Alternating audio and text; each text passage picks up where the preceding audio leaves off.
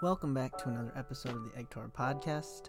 Uh, today, there's only going to be one of us hosting this episode, and it's me, Ethan. I'm going to be discussing the newest and the last entry into the DC Extended Universe, The Flash, which was directed by Andy Muschietti and written by Christina Hodson. This movie stars Sasha Calle, Ezra Miller, Ben Affleck, and most importantly, Michael Keaton. Before we get into it, I kind of want to do a little overview of what I'm going to be discussing today. And that's going to just be a brief rundown of the plot. And I'm also going to be discussing what I enjoyed, both in spoiler free form and spoilers, as well as kind of do like a little pseudo mini analysis. I'm to do my best to not discuss the behind the scenes stuff that related to this movie for obvious reasons. But yeah, I'm to get right into it. So, The Flash loosely adapts the comic storyline Flashpoint paradox from the comics. And it involves Barry Allen going back in time to save his mother from being murdered. He always has regretted not being able to save his mom, and in the movie, he finally feels like he can, or he understands that he can because of his powers. And in doing so, Barry was altering the past, and as you can imagine, the future gets altered. And in universe, the multiversal, or I guess time travel explanation for this movie is that if you change one specific event, not only does it affect the future from that point on, but it also affects events from the past in that point. Pretty much say pretty much allowing the DC universe here to kind of do whatever they want, which I kind of thought was an interesting way to do time travel in my opinion, but again, great. Um, so after Barry goes back in time and saves his mom, he gets knocked back into reality and he ends up seeing that his mom and dad are both there and alive.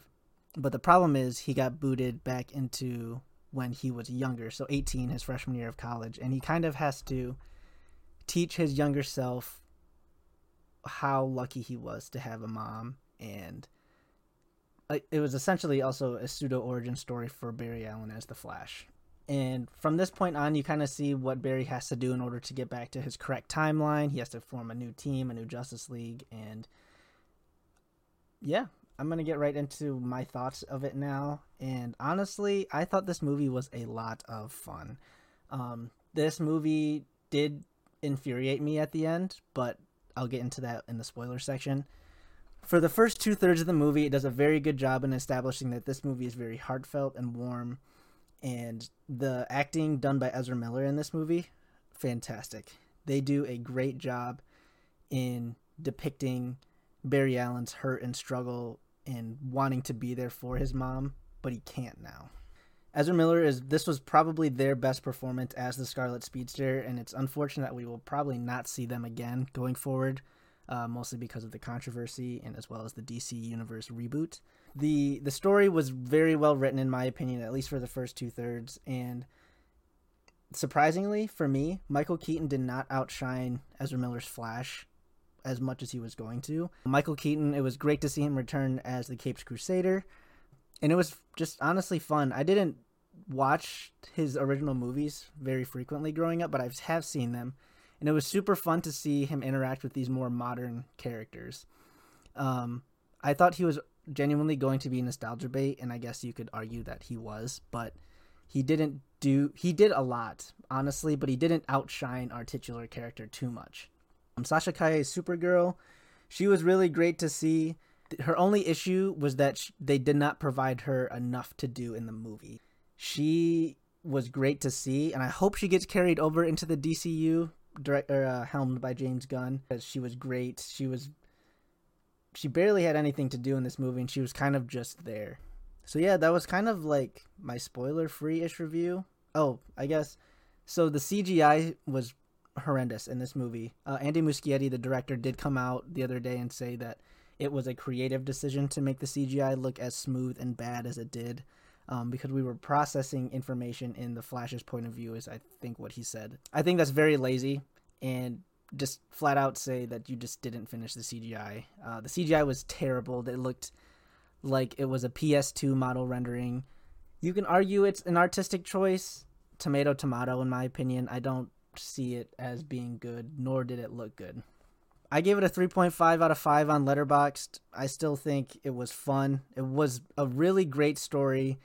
Um, from beginning in terms of the heartfeltness of Barry just wanting to be able to save everybody, specifically his mom, for obvious reasons. And it carried very well through the first and second act. It was very warm. It was very family oriented. The third act, you see glimpses of it, but then with the way the plot was going, it just got too messy, got too tangled. And that's where, in my opinion, the story fell flat. It was trying to do too much towards the end there and it really, really, really banked on nostalgia, which I'll get into more in the spoilers. Which I'm probably going to get into now, actually. That's about as much as I can talk about in terms of spoiler free stuff before I get into what I really want to talk about the meat and potatoes. Um, so if you have not had the chance to see The Flash yet, this is coming out after opening weekend, so I would understand if you haven't. Uh, you might want to click away. I hope you enjoyed my spoiler free discussion. If you have more you want to talk about, please send me a message either through social media or text if you know me personally.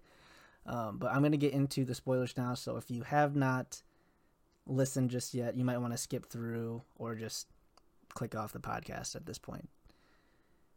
So I'm going to get into spoilers, and the movie ends with uh, in the universe, Barry Barry one, the original Barry Allen, figures out that the there are specific points in time that are always meant to happen no matter what you do or change to the timeline. And at this specific moment in the movie, we figure out that Supergirl dying and Michael Keaton's Batman dying are always bound to happen no matter what they do, and this universe was doomed to end. However, younger Barry does not want to accept that because he thinks that he can do he wants he's is, is is innately always wanting to save somebody. He always wants to be able to take care of everybody, and that has always been Barry Allen's core. So younger Barry becomes obsessed with oh, thinking he can find a way to save the universe, to save his for one his mom, uh, Michael Keaton's Batman, as well as Supergirl. But he starts to lose his sanity more or less and becomes obsessive and he tells older Barry and it's kind of like a crazy dichotomy between the older and younger version. And younger Barry pretty much is saying, You showed up out of nowhere, man, and now you're telling me to stop. I am going to do this because I am the Flash. And in that moment, we see younger Barry becoming this villainous and he's trying to do everything he can, but he's becoming obsessive about it. But we see older Barry knowing that the only way to save people to save everybody, the multiverse, the timeline, is to let this specific universe die. Not only is that hard for him to understand because, for one, he has to kill the younger version of himself, but he also has to allow his mom to die. And I think that this story does such a very good job in. I think it, for me personally, this movie hit very, very, very close to home in terms of just letting things be. Um, accepting the fact that you have to be okay with letting things go. And Barry, older Barry tells younger Barry something that his mom, their mom said to them, and it was not every problem can be solved, or not every equation has the right answer, or something along those lines.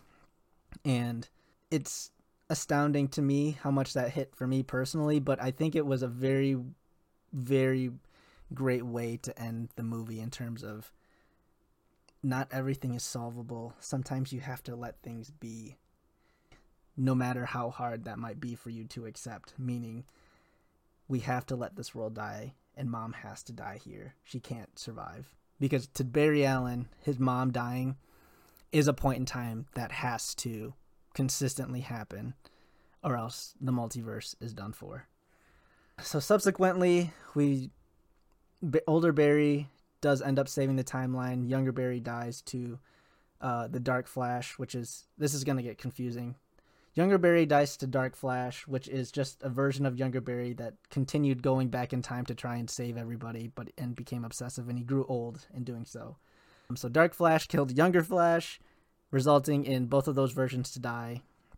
Very messy, I know, but all in all, Barry Allen goes back in time um, she does a very very good job in evoking emotion but from Ezra Miller's Barry Allen and also just the scene. It was the music the the way it was shot the lighting is it was gut wrenching to see and it was very very very hard to watch. But man the way this story tells it the emotion Ezra Miller has in the scene I mean it was it was a very very good way to end the movie.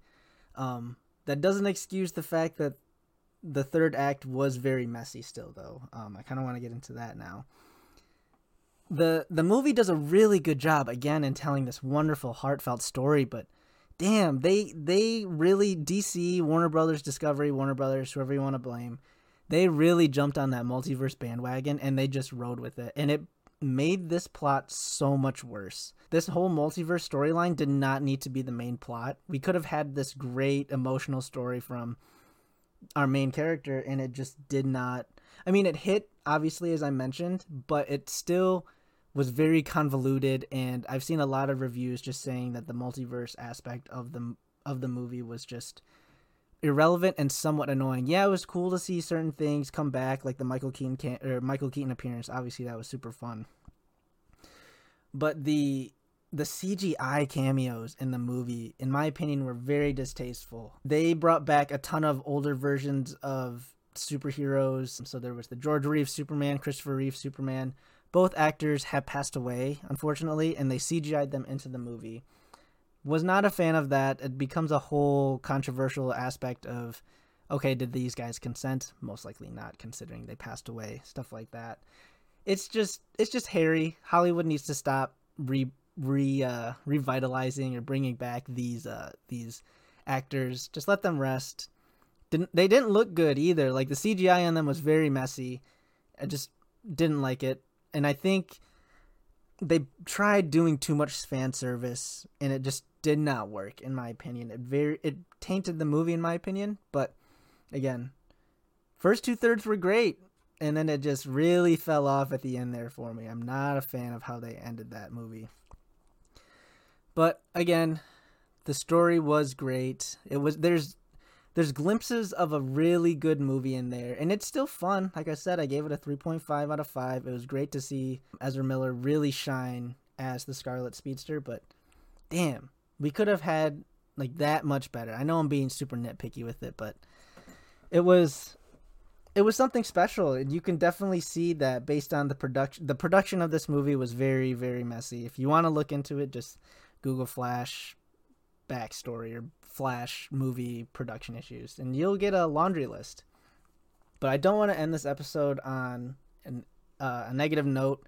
I do want to mention some more of the positive things that I liked in the spoilers aspect of the movie. The opening scene was great. We see Barry Allen, Ezra Miller's Flash, interact with our Justice League in the current timeline, Ben Affleck's Batman, as well as Gal Gadot's Wonder Woman it was a great scene. You get a little Justice League action, just a bit. Uh, ben Affleck had some of the best dialogue in his career as Batman here in this movie. He was great.